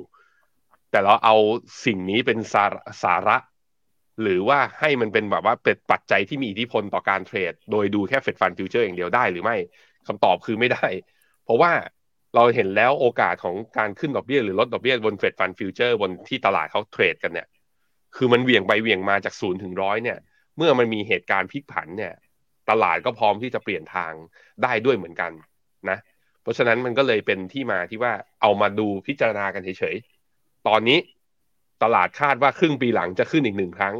แล้วหลังจากนั้นโอกาสสูงมากๆ ถ้าได้ขึ้นไปแล้วนะ โอกาสสูงมากๆว่าจะมีการลดดอกเบี้ย ตอนประมาณแถวการประชุมครั้งสุดท้ายของปีคือเดือนธันวาแล้วจะไปลดเยอะๆเนี่ยอาจจะแถวๆตั้งแต่ปี 2024 หรือปี 2567 เป็นต้นไปอะอันนี้คือสิ่งที่เจอ คราวนี้ผมชอบความเห็นนะ ความเห็นนี้ คุณจาวิสบอกว่าเฟดน่าจะมีบทเรียนในอดีตจาก ยุคของคุณพอวอลเกอร์ใช่ไหมว่า ขึ้นเงินไอ้ขึ้นดอกเบี้ยไปเร็ว แล้วพอเห็นสัญญาณเงินเฟ้อลงมานิดเดียว คืออยากจะกลับมากระตุ้นเศรษฐกิจก็เลยลดดอกเบี้ยลงมา ปรากฏว่าเงินเฟ้อมันลงก็จริง แต่มันไม่ได้ลงต่อ การลดดอกเบี้ยมันเลยทำให้มีปัญหา คือเงินเฟ้อกลับมาพุ่งอีกรอบหนึ่งแล้วก็เกิดเป็นภาวะที่เรียกว่า Great Recession Great Depression นะตอนนั้นบอกว่าเฟดน่าจะศึกษาจากข้อมูลในอดีต แล้วการลดดอกเบี้ยอาจจะไม่เร็ว จะลดได้จริงเนี่ยผมคิดว่าอาจจะเกิดจาก อย่างเดียวเลย ก็คือถ้าเกิด recession เฟดอาจจะต้องกลับมาลดดอกเบี้ย หรืออาจจะต้องกลับมาใช้มาตรการ QE อีกรอบหนึ่ง แต่ตอนนี้ยังคิดว่าโอกาสนั้นยังค่อนข้างน้อยอยู่นะครับเอ่อมีความเห็นใครที่เกี่ยวกับทางฝั่งเฟดอะยังไม่มีอะพี่ปั๊บต่อครับ ครับก็สำนักข่าว CNBC นะครับเขาก็ไปทำแบบสำรวจฮะมุมมองความคิดเห็นของผู้บริหารนะครับในฝ่ายการเงินหรือว่า CFO ครับ ซึ่งตอนนี้เนี่ยผู้บริหารฝ่ายการเงินส่วนใหญ่เขาก็มองว่าความจำเป็นในการขึ้นดอกเบี้ยนะครับก็มีลดน้อยลงไปครับแล้วก็มีการส่งสัญญาณด้วยนะครับเขาบอกว่าทาง CFO ของหลายบริษัทเนี่ยมีการส่งสัญญาณไปยังเฟดในแต่ละสาขานะครับบอกว่าการขึ้นดอกเบี้ยเนี่ยอาจจะไม่จำเป็นแล้วนะครับก็เลยอยากจะเห็นเฟดยุติการขึ้นดอกเบี้ย แล้วก็พิจารณาจากสถานการณ์ทางเศรษฐกิจตอนนี้นะครับไม่ว่าจะเป็นเงินเฟอ้อที่ปรับตัวลงมา เศรษฐกิจเองก็ดูเหมือนว่าจะมีความแข็งแกร่งมีเสถียรภาพแล้วนะครับ โดยมุมมองของ CFO ครับประมาณ 70%เนี่ยบอกว่าการประชุมครั้งนี้เฟดน่าจะไม่ขึ้นดอกเบี้ยแล้วนะครับ แล้วก็เรื่องของ recession หรือว่าความถดถอยที่จะเกิดขึ้นในช่วง 12 เดือนข้างหน้า ตอนนี้ CFO ของสหรัฐอเมริกาส่วนใหญ่ก็มองว่ามีน้ำหนักอยู่ที่ประมาณ 50 กว่าเปอร์เซ็นต์นะครับที่จะเกิด recession ในช่วง 12 เดือนข้างหน้า ความน่าจะเป็นตอนนี้อยู่ที่ประมาณ 54%ครับพี่แบงค์อือฮึครับผมครับเดี๋ยวเรามาดูหน่อยนะครับว่าแล้วช่วงที่เฟดมีการใช้นโยบายการเงินเเข้มงวดเนี่ยดัชนีตลาดหุ้นของสหรัฐนะครับ จะเคลื่อนไหวไปในทิศทางไหน แล้วพอเฟดประกาศหยุดขึ้นดอกเบี้ยไปเนี่ยจะส่งผลดีต่อตลาดหุ้นสหรัฐแค่ไหนครับ อือฮึครับผม ก็จะเห็นว่าเวลา S&P 500 นะ ดูที่จุดตัดที่เป็นตัวเส้นปะแนวตรงเนี่ย จากสถิติในอดีตนะ Fed stop hiking ก็คือพอหยุดขึ้นดอกเบี้ยปุ๊บ จะมีโอกาสที่ประมาณสัก 280 วันหลังจากนี้ไป ตลาดยังจะเป็นขาขึ้นต่อ แต่หลังจากนั้นเนี่ยก็จะเห็นว่าอย่างปี2000ปี2006เนี่ย ก็มีการปรับตัวลง แล้วก็มีรอบของปี 1973 ที่อาจจะไม่เหมือนรอบนี้คือ หยุดขึ้นดอกเบี้ยปุ๊บตลาดขึ้นได้ต่อก็จริง แต่ขึ้นได้ต่อแค่เดือน 2 เดือนเท่านั้นแล้วก็ปรับตัวลงเลยนะตอนนั้นกันเนี่ยแหละยุค Paul Walker Rules นะครับ แต่ว่าถ้าดูจากเป็น 75%ทายคืออข้อมูลสถิติในอดีตเนี่ยพอหยุดขึ้นปุ๊บ ตลาดไปได้ต่อ โดยค่าเฉลี่ยเนี่ยบวกได้ประมาณสัก 28%ในอีก 2 ปีข้างหน้าเลยทีเดียว นั่นก็ต้องมาผมคิดว่ามันที่สำคัญก็คือ หยุดแล้วหยุดเพื่อขึ้นต่อ หรือหยุดแล้วสามารถที่จะเมนเทนคอนเทนเศรษฐกิจ ให้ไม่ถึงกับภาวะ recession ได้ ถ้าเป็นอย่างนั้นตลาดก็จะมีรูมที่จะขยับขึ้นได้อีกครับ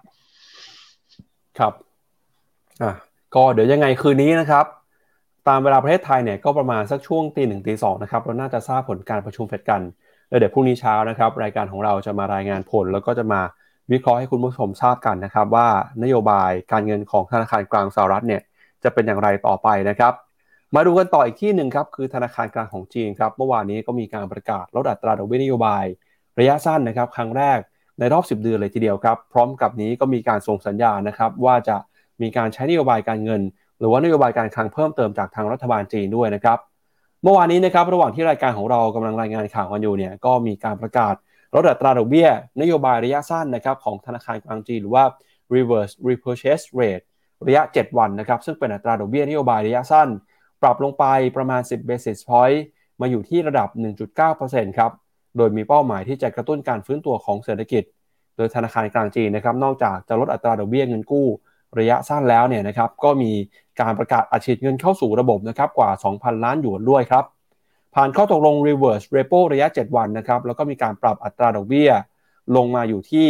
ระดับ 1.9 จากเดิมคือ2นะครับซึ่งเป็นการปรับลดอัตราดอกเบี้ย ครั้งแรกตั้งแต่เดือนสิงหาคมปี 2565 หรือว่าในรอบ 10 เดือนนะครับซึ่งการผ่อนคลายนโยบายการเงินของจีนเนี่ยก็มีขึ้นก่อนที่ธนาคารกลางจีน จะดำเนินการทางการเงินรายเดือนนะครับผ่าน เงินกู้ระยะกลาง หรือว่าการใช้นโยบายผ่าน MLF ครับ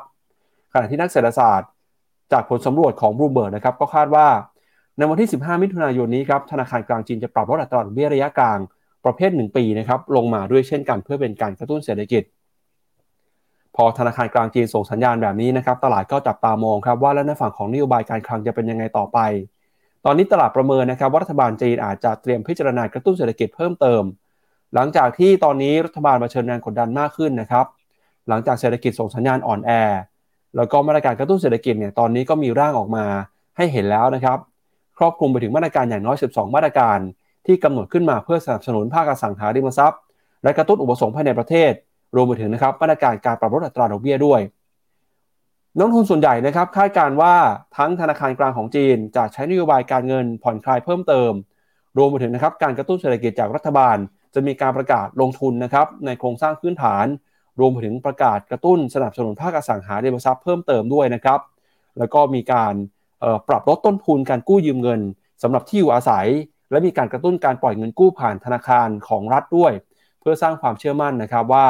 ภาคอสังหาริมทรัพย์ของจีน จะส่งสัญญาณเติบโตอย่างต่อเนื่องครับอย่างนั้นก็ตามนะครับแผนการกระตุ้นเศรษฐกิจจากรัฐบาลจีนเนี่ยยังคงต้องรอความชัดเจน โดยตลาดคาดว่าอย่างเร็วที่สุดที่เราน่าจะเห็นร่างก็คือวันที่ 16 มิถุนายนครับ โดยก่อนหน้านี้นะครับผู้เชี่ยวชาญก็ออกมาเรียกร้อง ให้รัฐบาลจีนออกมาตรการกระตุ้นเศรษฐกิจเพิ่มเติม เนื่องจากจีนนะครับมีความเสี่ยงที่จะเผชิญกับภาวะเงินเฟ้อ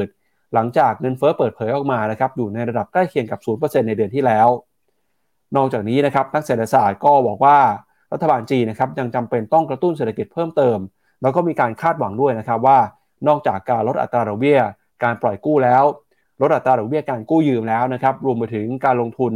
ในภาคอสังหาริมทรัพย์ ธนาคารกลางจีนครับก็อาจจะลดอัตราการการสำรองของธนาคารพาณิชย์ หรือว่า RR ลงอีกรอบหนึ่งนะครับในช่วงไตรมาสที่ 2 ของปีนี้ด้วยนะครับก็เป็นความพยายามทุกทางนะครับเครื่องไม้เครื่องมือทางการเงินทางการคลังที่มีอยู่ เพื่อที่จะกระตุ้นเศรษฐกิจของจีนให้เติบโตนะครับ แล้วก็มีการฟื้นตัวอย่างมีเสถียรภาพต่อไปครับพี่แบงค์อืม นี่คือความคาดหวังของนักวิชาการและนักลงทุนที่มีพอร์ตการลงทุนในจีนทุกคนเลยนะ ผมคิดว่า keyword สำคัญคือ จีนไม่ได้มีปัญหาเงินเฟ้อเหมือนคนอื่น ไม่จำเป็นต้องใช้นโยบายการเงินแบบตึงตัว ที่มันจะไปคอนโทรลหรือมันทำให้เศรษฐกิจไม่โตคราวนี้แต่การที่เงินเฟ้อแบบว่าไม่สูง ตอนนี้มันไม่ใช่ไม่แค่ไม่สูงอย่างเดียว มันกำลังจะใกล้ศูนย์ด้วย พี่จีนได้เรียนรู้ไหมว่าสถิติในอดีตของเศรษฐกิจญี่ปุ่นน่ะ ตอนที่เขาเจอภาวะเงินฝืดแล้วมันมีปัญหาอะไร เขาเจอ loss decade นะ กว่าที่ญี่ปุ่นกลับมาวิ่งได้วันนี้นี่คือนี่เพิ่งนิวไฮในรอบ 33 ปี จีนคือถ้ากระตุ้นช้าไปด้วยขนาดเศรษฐกิจที่ใหญ่ จะมีปัญหาในแง่ที่ว่าอาจจะขับเคลื่อนได้ยาก มันจึงมีแรงกดดันแล้วไม่ใช่แรงกดดัน เรียกว่ามีคำแนะนำหรือว่าความคาดหวังจากนักวิชาการและนักเศรษฐศาสตร์นะว่าจีนควรกระตุ้นเศรษฐกิจผมคิดว่าจีนก็คงรอจังหวะว่า เพราะว่ามุมหนึ่งอีกมุมหนึ่งก็เข้าใจได้ว่า ตัว GDP ของจีนเองที่โตระดับ 5%อยู่ณตอนนี้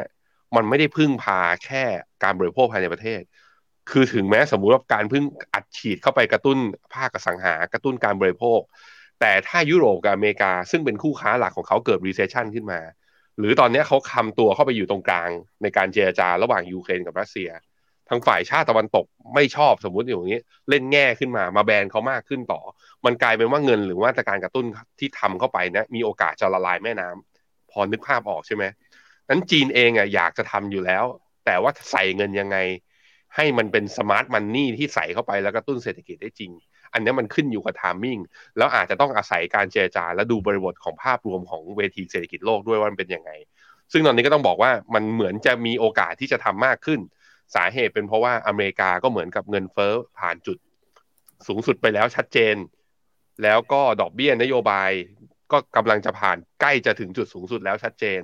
โอกาสในการเกิด recession ก็ดูลดลงจากที่นักวิเคราะห์หลาย ๆ ฝ่ายเริ่มต้นโดยโกลแมนแซกเนี่ยก็ออกมาว่าเฮ้ยอาจจะรอดได้นะฉะนั้นเรามาลุ้นกันว่าจีนจะมีมาตรการกระตุ้นอย่างที่เราคาดหวังกันหรือไม่ แต่ในแง่ของกราฟเทคนิคเมื่อกี้บอกไปแล้วตอนต้นรายการก็คือว่าสัญญาณทางเทคนิคของตลาดหุ้นจีนนั้นดูดีมากขึ้น ถึงแม้ดาวไซริสจะยังมีอยู่ แต่ว่ามันใกล้แนวรับสำคัญในกราฟรายสัปดาห์ เพราะฉะนั้นก็มีอยู่ถือกันต่อ สู้กันต่อคาดหวังว่าจีนนะ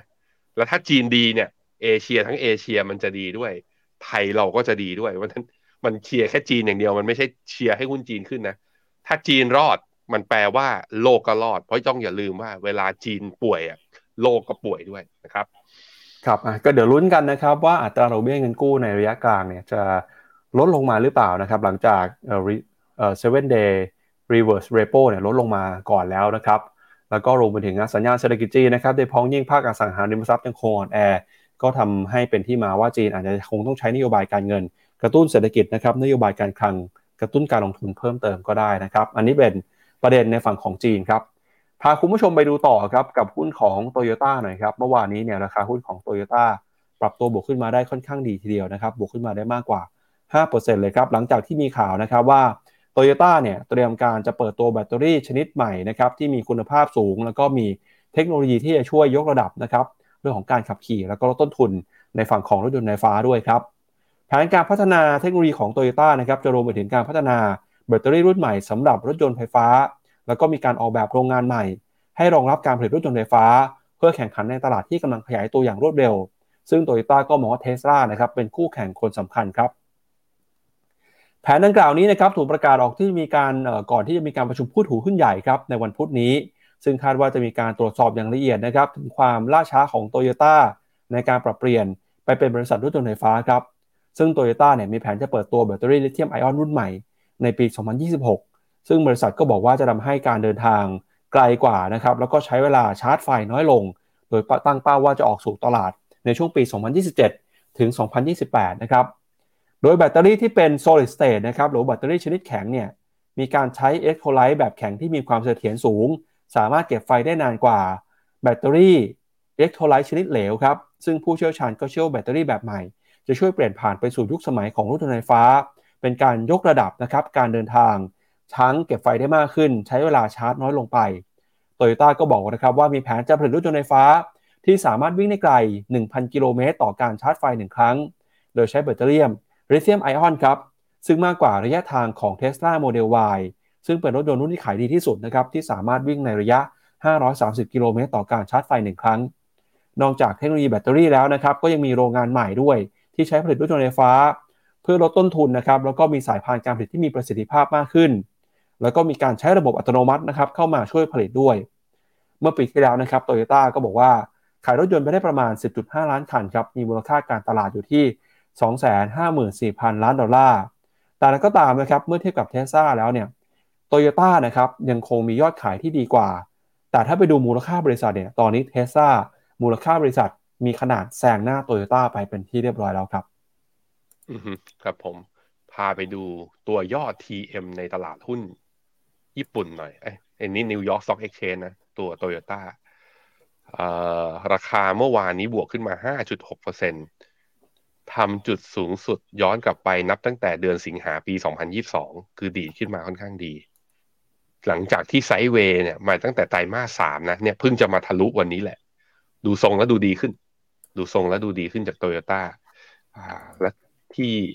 อยากรู้ที่ตลาดญี่ปุ่นเป็นยังไงวันนี้โตโยต้าที่ญี่ปุ่น7203โอ้จริง ๆ ดีขึ้นมาสองวันแล้วนะพี่ปั๊บครับ เมื่อวานนี้บวกขึ้นมาห้าเปอร์เซ็นวันนี้บวกต่อยห้าเปอร์เซ็นต์เหมือนกันสองวันสิบเปอร์เซ็นต์มา high เดิมของตัว Toyota Motor ที่ญี่ปุ่นนะ อยู่ที่สองพันสี่ร้อยหกสิบเหลืออีกประมาณสักร้อยยี่สิบร้อยสามสิบจุดไอ้ร้อยสามสิบอ่า เยนก็จะขึ้นไปที่ high เดิม ดูมีลุ้น ดูมีลุ้น พอพูดอย่างนี้แล้วอยากดูราคาเทสลาเลยเทสลาเป็นยังไงบ้างอ่าเทสลาแล้วตอนนี้ โอ้ขึ้นมาชน 61.8 ของรอบขาขึ้นอีกของรอบใหญ่เลยของเวฟใหญ่ 258 เหรียญตอนนี้ RSI อยู่88 อืม อาจจะขึ้นได้ถึงประมาณ 266 นะสำหรับเทสลาผมคิดว่าแล้วหลังจากนั้นโอกาสย่อตัวจะมีโอกาสสูงมากขึ้น เพราะ RSI กับดูแพทเทิร์นของการดีดขึ้นมารอบนี้เนี่ย อาจจะใกล้จะมีสัญญาณพักตัวแล้ว คือถือไว้ก่อน เริ่มเห็นแท่งแดงแท่งไหนแล้วค่อยว่ากันว่าสำหรับใครที่เล่นสั้นสำหรับเล่นยาวเนี่ยตรงนี้ก็โอ้ไปหวังกันนู่นแถวแถวสี่ร้อยอะพูดกันแบบนี้ ขอคั่นด้วยโฆษณาได้ไหมพี่ปั๊บครับ ก็ เสาเออวันวันอาทิตย์ที่ผ่านมามีคลิปรายการ เราออกไป Mr. Messenger Walkไปเจอกับพี่เหม่งที่เป็นผู้บริหารจาก KT Ventures นะ พี่เหม่งเนี่ย พาผมไปนั่งรถเทสลาโมเดล Y แค่นั่งข้างๆ ไม่ได้จับพวงมาลัยยังรู้สึกว่าโดนป้ายยามากๆเลย ใครที่ขับรถไฟฟ้าใครมีเทสลาเนี่ย หรือว่าใครที่กำลังพิจารณานะ คลิปนี้แทบจะเป็นคลิปรีวิวรถแต่ประมาณครึ่งหนึ่ง คุยถึงเรื่องการลงทุนอีกประมาณครึ่งหนึ่งกับลิเวอร์พูลอีกประมาณสักสิบเปอร์เซ็นต์ยี่สิบเปอร์เซ็นต์เพราะพี่เหม่งเป็นคนที่อ่าเรียกว่าเป็นแฟนลิเวอร์พูลไปดูบอลกับผม ที่ตอนที่ UEFA Champions League ที่กรุงเคียฟก่อนที่รัสเซียจะไปถล่มนะ ไปที่แอนฟิลด์ด้วยกัน และเป็นผู้ที่แบบลงทุนสาย tech แบบว่าต้องซื้อตอน IPO ต้องซื้อตอนแรกๆ คือแบบว่าใช้ thesis ของการลงทุนในสตาร์ทอัพอะถ้าสนใจแนวคิดเขาเป็นยังไงก็ฝากติดตามรายการด้วยนะครับ ครับไปดูกันต่อครับ กับราคาหุ้นของ t o y ยต้นะครับ หลังจากราคาปรับตัวขึ้นมาแล้วเนี่ยแน่นอนนะครับว่ามุมมองตลาดเองก็มองเห็นอัพไซด์ของ t o y ยต้แทบจะไม่เหลือแล้วนะครับ ปัจจุบันเนี่ยราคาซื้อขายกันอยู่ใน 2,200 เยนโดยประมาณนะครับ มุมมองนักวิเคราะห์เนี่ยก็มองว่าราคานี้ก็คือเต็มมูลค่าแล้วครับ ก็จากโตโยต้าแล้วครับเมื่อสักครู่นี้พี่แบงค์พูดถึงฟุตบอลนะครับพาคุณผู้ชมไปดูต่อกับข่าวฟุตบอลอีกเรื่องหนึ่งครับ เมื่อวานนี้นะครับราคาหุ้นของสโมสร แมนยูครับหรือว่าแมนเชสเตอร์ยูไนเต็ดเนี่ยราคาปรับตัวบวกขึ้นไปได้ประมาณ 10%เลยนะครับหลังจากที่มีข่าวครับว่าแมนยูเนี่ยกำลังจะมีเจ้าของคนใหม่นะครับข่าวนี้เนี่ยยังไม่ได้รับการยืนยันอย่างเป็นทางการจากสโมสรนะครับแต่ในตลาดเองก็ค่อนข้างจะมั่นใจว่าน่าจะมีการซื้อขายเกิดขึ้นกันในเร็วๆนี้นะครับโดยสำนักข่าว CNBC รายงานนะครับว่าราคาหุ้นของสโมสรแมนเชสเตอร์ยูไนเต็ดเนี่ยปรับตัวขึ้นไป ได้อย่างร้อนแรงนะครับเมื่อวานนี้หลังจากที่สื่อของกาตาร์ออกมารายงานว่าชีคจัสซิม บินฮามัดอัลซานีนะครับมีแนวโน้มที่จะประสบความสำเร็จในการเข้าไปซื้อกิจการของสโมสรแมนยูครับหนังสือพิมพ์จากกาตาร์นะครับที่ชื่อว่าอัลวาตันครับเปิดเผยว่าชีคจัสซิมเนี่ยซึ่งเป็นบุตรชายของอดีตนายกของกาตาร์นะครับจะได้รับการประกาศให้เป็นคู่เจรจาในขั้นสุดท้าย หรือว่า preferred bidder นะครับของแมนเชสเตอร์ยูไนเต็ดซึ่งเป็นสโมสรพรีเมียร์ลีกชื่อดังของอังกฤษครับ โดยชิคจัสซิมก็เป็นเจ้าของร่วมนะครับของหนังสือพิมพ์ที่ออกมาเปิดเผยข่าวในครั้งนี้ด้วยครับโฆษกของแมนยูนะครับยังไม่ได้แสดงความคิดเห็นต่อรายงานข่าวในครั้งนี้แต่อย่างใด แต่ที่แน่ๆคือราคาหุ้นเนี่ยเมื่อคืนนี้ก็มีการปรับตัวขึ้นมาอย่างร้อนแรง ในกระดานการซื้อขายของตลาดหุ้นสหรัฐนะครับ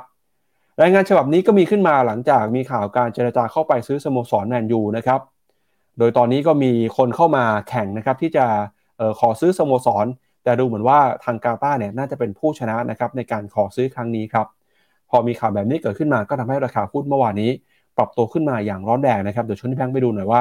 เมื่อวานนี้ราคาหุ้นปรับตัวขึ้นมาแรงแค่ไหนนะครับแล้วก็แนวโน้มหุ้นของแมนยูจะเป็นยังไงครับ ก็ดีดขึ้นมา ผมจะอ่านข่าวแมนยูแบบเซ็งๆเบื่อๆนิดนึงนะนี่น่าจะเข้าใจได้เพราะอะไร บวกขึ้นมาสิบสามจุดเจ็ดผมไม่แน่ใจนี่ว่า ปั๊บจะหยิบข่าวนี้ขึ้นมาเพื่ออะไรเขาเปลี่ยนสโมสรก็เรื่องของเขาดิเขาจะเปลี่ยนผู้ถือหุ้นอะไรเผื่อมีอะไรคุณผู้ชมเป็นแฟนแมนยูครับพี่แบงค์อ๋อแฟนแมนยูเขาไม่น่าจะดูรายการเรานะเพราะรู้อยู่ว่าผมลิเวอร์พูลอ่าอ่าแซวเล่นแซวเล่นเอ่อแมนเชสเตอร์ตอนนี้บวกขึ้นมาสิบสามจุดเจ็ดเปอร์เซ็นต์แต่ว่า high เดิมของตัวหุ้นเขาจริง ๆ คือมีข่าวลือมาก่อนนะเนี่ยทุกครั้งที่มีข่าวลือราคาหุ้นก็ดีขึ้นไปพอข่าวลือไม่เป็นจริงก็ร่วง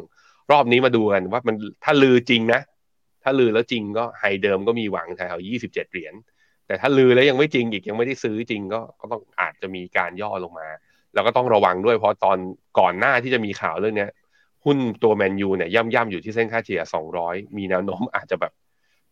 คือมันก็ขึ้นอยู่อะจริง ๆ มันเรื่องผลการแข่งขัน แล้วก็ฐานแฟนด้วยใช่ไหมแต่ว่าแมนยูแฟนบอลทั่วโลกอยู่แล้ว ผมคิดว่าราคาที่อุตสาห์คือคืออุตสาห์เปลี่ยนแชนแนลออกจากประมาณแถวๆประมาณสิบถึงสิบสี่เหรียญตอนยุคมืดอะ ตอนยุคโซชา กับยุคแฮร์รี่แม็กควายใช่ไหมมันผ่านยุคนั้นมาแล้วเพอร์ไอเพอร์ฟอร์แมนซ์ของตัวผลประกอบการจากการอยู่ในตารางก็ดีขึ้นอะปีนี้ก็ดีกว่าลิเวอร์พูลก็น่าจะทำให้แบบว่าสามารถขึ้นมาอยู่ในโซนขาบนได้ ถึงแม้ว่าจะไม่มีเรื่องการเข้าซื้อสโมสรจากเจ้าของใหม่ก็ตามนะครับ ครับอ่าอันนี้ก็เป็นหน้าตานะครับของออมหาเศรษฐีนะครับ ที่จะเข้ามาพิจารณาซื้อสโมสรแมนยูชิกจัสซิมนะครับ แล้วก็นี้เป็นผลประกอบการของสโมสรฟุตบอลในรอบปี 2022 ที่ผ่านมาครับ ทั้งฝั่งของรายได้รายได้ของแมนยูเนี่ยก็มาจากทั้งเรื่องของโฆษณานะครับ การถ่ายทอดสดแล้วก็รวมถึงการขายตั๋วในสนามฟุตบอลด้วยครับให้ปั๊บขอกลับไปดูรูปชีกอีกทีนึงดิครับ ผมว่าทุกคนเห็นเหมือนผมไหมผมรู้สึกว่าหน้าชีกเหมือนเมสซี่ยังไง ดูตอนแรกเลยเลยเฮ้ยแบบว่าเมสซี่เป็นชาวอาหรับแล้วก็มาซื้อแมนยูเหมือนนะครับ ใครว่าเหมือนมั้งอืมครับ เอาละครับ ก็วันนี้นะครับ เราจะพาคุณผู้ชมไปรีวิวกองทุนที่น่าสนใจกันหน่อยฮะก็ช่วงที่ผ่านมา เราเห็นตลาดหุ้นสหรัฐนะครับ แล้วก็มีหุ้นหลาย ๆ ตัวครับ เดินหน้าปรับตัวขึ้นมาได้ดี กองทุนที่น่าสนใจนะครับ ที่จะสามารถทนทานทุกสภาวะการลงทุนในทุกสภาวะตลาดเนี่ยจะมีกองทุนไหนบ้าง มาติดตามกันในช่วงของเดี๋ยว opportunity ครับ มีคนถามกันเข้ามาด้วยพอดีเลยบังเอิญบังเอิญนะ คุณวรัญยูเขาถามว่าเมกะเทนตัวหุ้นที่ถือเนี่ยคล้ายกับโมดไหมอะเรามาดูกันวันนี้ก็เลยเอาโมดมารีวิวอีกทีหนึ่งสำหรับใครที่แบบว่าสนใจนะไม่ว่าผลการประชุมเฟดจะเป็นยังไง แต่ว่าบอกว่าเอ้ย outlook ของ ตลาดหุ้นอเมริกาในมุมมองของคุณเนี่ยคิดว่าดีขึ้น แล้วอยากจะใส่ exposure เข้าไปในตลาดหุ้นอเมริกากองที่เราเลือกมาวันนี้ก็คือ แล้วก็อยู่ในพอร์ตโมเดลด้วยในหลาย ๆ พอร์ตเลยก็คือ AFMOAT นะครับอะไปดูกันครับ AFMOAT เนี่ยผมเอาลองเอาใช้ฟังก์ชันของ finnomena.com/fund นะครับเอามาเปรียบเทียบ performance 1 ปีย้อนหลังกลับไป เทียบกับอีกกองหนึ่งที่ลงทุนในดัชนี S&P 500 แบบ ETF ก็จะเห็นว่าย้อนหลัง 1 ปีเนี่ยมอสเนี่ยกลับมาผลตอบแทนเป็นบวกบวกได้ประมาณ 4.6%ในขณะกองที่เป็น ETF S&P 500เนี่ยลบอยู่ 2 ก็แปลว่า outperform สร้างอัลฟาได้ประมาณ6%นะครับอะไปดูต่อครับ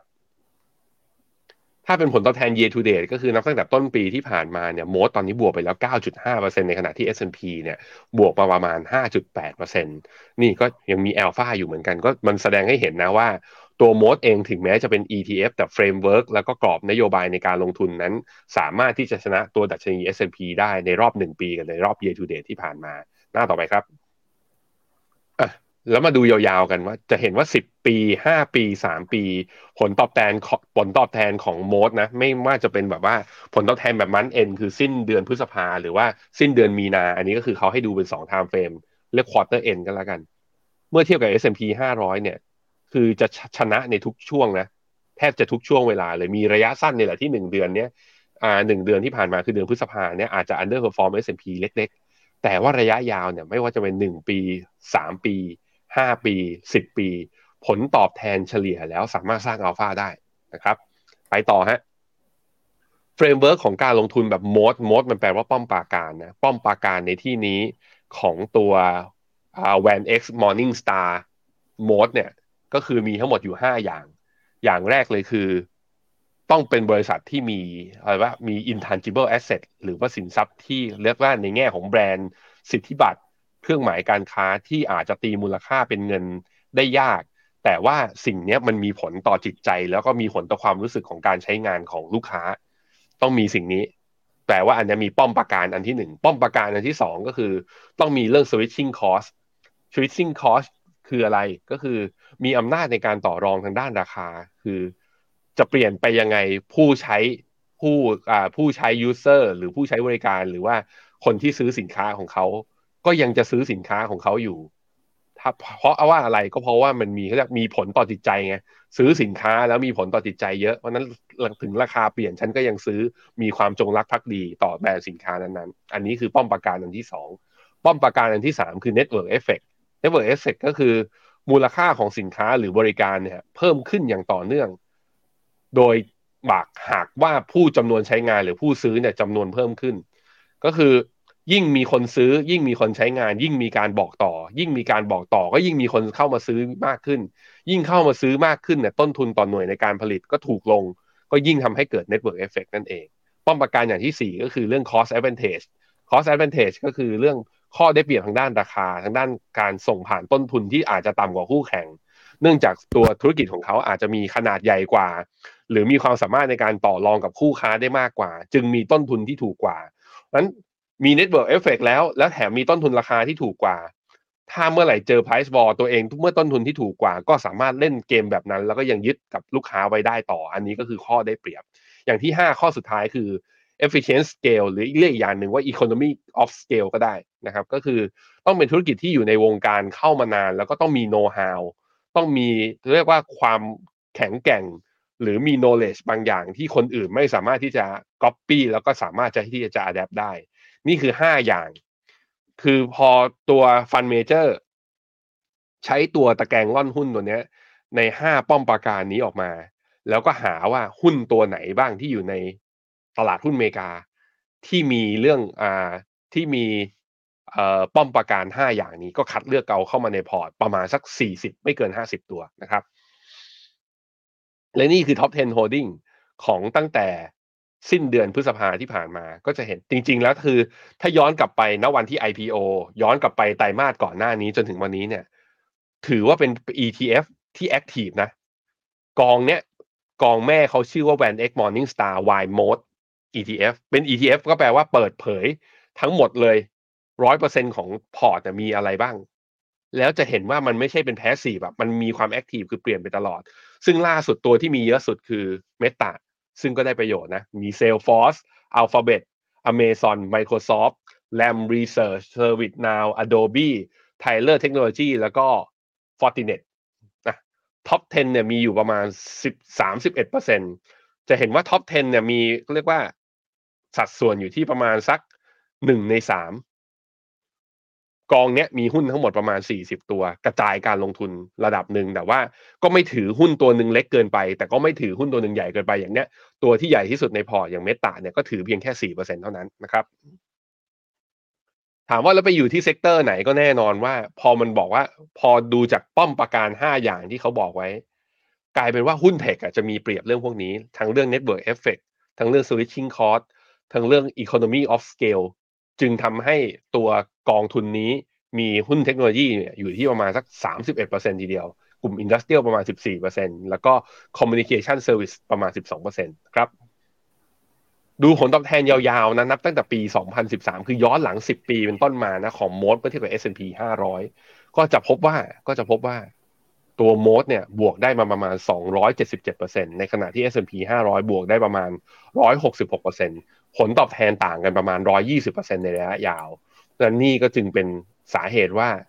ถ้าคิดถึงตลาดหุ้น S&P นะไม่ได้อยากจะได้หุ้นเทคอยากได้ได้ไม่ได้อยากได้หุ้นเทคอย่างเดียว อยากได้ framework ที่แบบว่าลงในอะไรก็ได้ ซึ่งตอนนี้มันมากระจุกตัวหรือว่ามาตกอยู่ที่ tech นะประมาณ 30%นะเนี่ยนี่คือกองหนึ่งที่น่าสนใจ เพราะเป็น ETF ค่าธรรมเนียม management fee ก็ไม่ได้สูง ค่า front end fee ก็ไม่ได้แพงมากจนเกินไป ใครที่สนใจลงทุนใน S ในหุ้นอเมริกาหนึ่งตัวที่หนึ่งตัวที่เราเคยแนะนำกันไปก่อนหน้านี้แล้วก็คือ m e g a t e n จากบลจทาลิสนี่แหละ กับอีกตัวหนึ่งก็คือตัวนี้ AFMOAT จากบลจทาลิสด้วยเช่นเดียวกัน ซึ่งใครที่เปิดบัญชีในช่วงนี้พี่ปั๊บอย่าลึ่งนี่ขายของอยู่ อย่าเพิ่งอ่าใครที่เปิดบัญชีกองทุนรวมกับฟิโนเมนาตอนนี้นะ จนถึงสิ้นเดือนนี้ รับกองทุนต่างประเทศ 100 บาทฟรีตาม MEVT call ซึ่งตอนนี้เราคออยู่ 3 ตัวก็คือ UGIS กองทุนตราสารหนี้นะ K China กองทุนจีน แล้วก็ TMB ES เวียดนาม ก็เลือกกองและรับกดรับคูปองแล้วก็เลือกกองที่ใช่ พอเปิดบัญชีเข้ามาปุ๊บใส่เงินลงทุนปุ๊บนี่เราให้เป็นเงินขวัญถุงใส่เข้าไปในกองเหล่านี้ เพิ่มขึ้นไปด้วยนะครับใครที่สนใจนะ อ่านข้อมูลเรามาติดตามข้อมูลเรามาฟัง Morning Brief เรามา ถ้าเปิดบัญชีอยู่แล้ว สนใจหุ้นอเมริกาบอกไปแล้วนะว่าอะไร แต่ถ้าใครที่แบบยังไม่ได้เปิด จริงๆมันก็ซื้อที่อื่นได้แต่ว่าไหนๆก็ไหนๆแล้ว อความร่วมมือขอความร่วมมือนะสนับสนุนเราด้วยด้วยการเปิดบัญชี แจกให้อีกร้อยหนึ่งนะ จะไม่เปิดเหรอนะครับครับก็เข้าไปดูข้อมูลได้นะครับ ที่เว็บไซต์ Phenomena รวมไปถึงนะครับโหลดแอปพลิเคชัน Phenomena มานะครับแล้วก็เข้าไปดูสามารถซื้อขายกองทุนได้บนแพลตฟอร์มของเราเลยนะครับ ที่ QR Code บนหน้าจอนะครับและนี่ก็เป็นทั้งหมดนะครับของรายการข่าวเช้า Morning Brief วันนี้นะครับขอบพระคุณคุณผู้ชมที่ติดตามกัน พรุ่งนี้เช้ากลับมาเจอกันนะครับกับผลการประชุมของเฟดจะเป็นยังไงบ้าง เราจะมาวิเคราะห์กัน วันนี้เราสองคนและทีมงานลาไปก่อนนะครับ สวัสดีครับ สวัสดีครับ ในโลกของการลงทุนทุกคนเปรียบเสมือนนักเดินทาง คุณหลักเป็นนักเดินทางสายไหน มีเงินแต่ไม่มีเวลา เลยไม่รู้ว่าจะเริ่มต้นเส้นทางสายการลงทุนยังไง วันนี้มีคำตอบกับ p h e n o m e n a e x c l u s i v e บริการที่ปรึกษาการเงินส่วนตัว ที่พร้อมช่วยให้นักลงทุนทุกคนไปถึงเป้าหมายการลงทุน สนใจสมัครที่ f i n o m e p h e n o m e n a e x c l u s i v e หรือ line at p h e n o m e n a p o r t คำเตือนผู้ลงทุนควรทำความเข้าใจลักษณะสินค้าเงื่อนไขผลตอบแทน และความเสี่ยงก่อนตัดสินใจลงทุน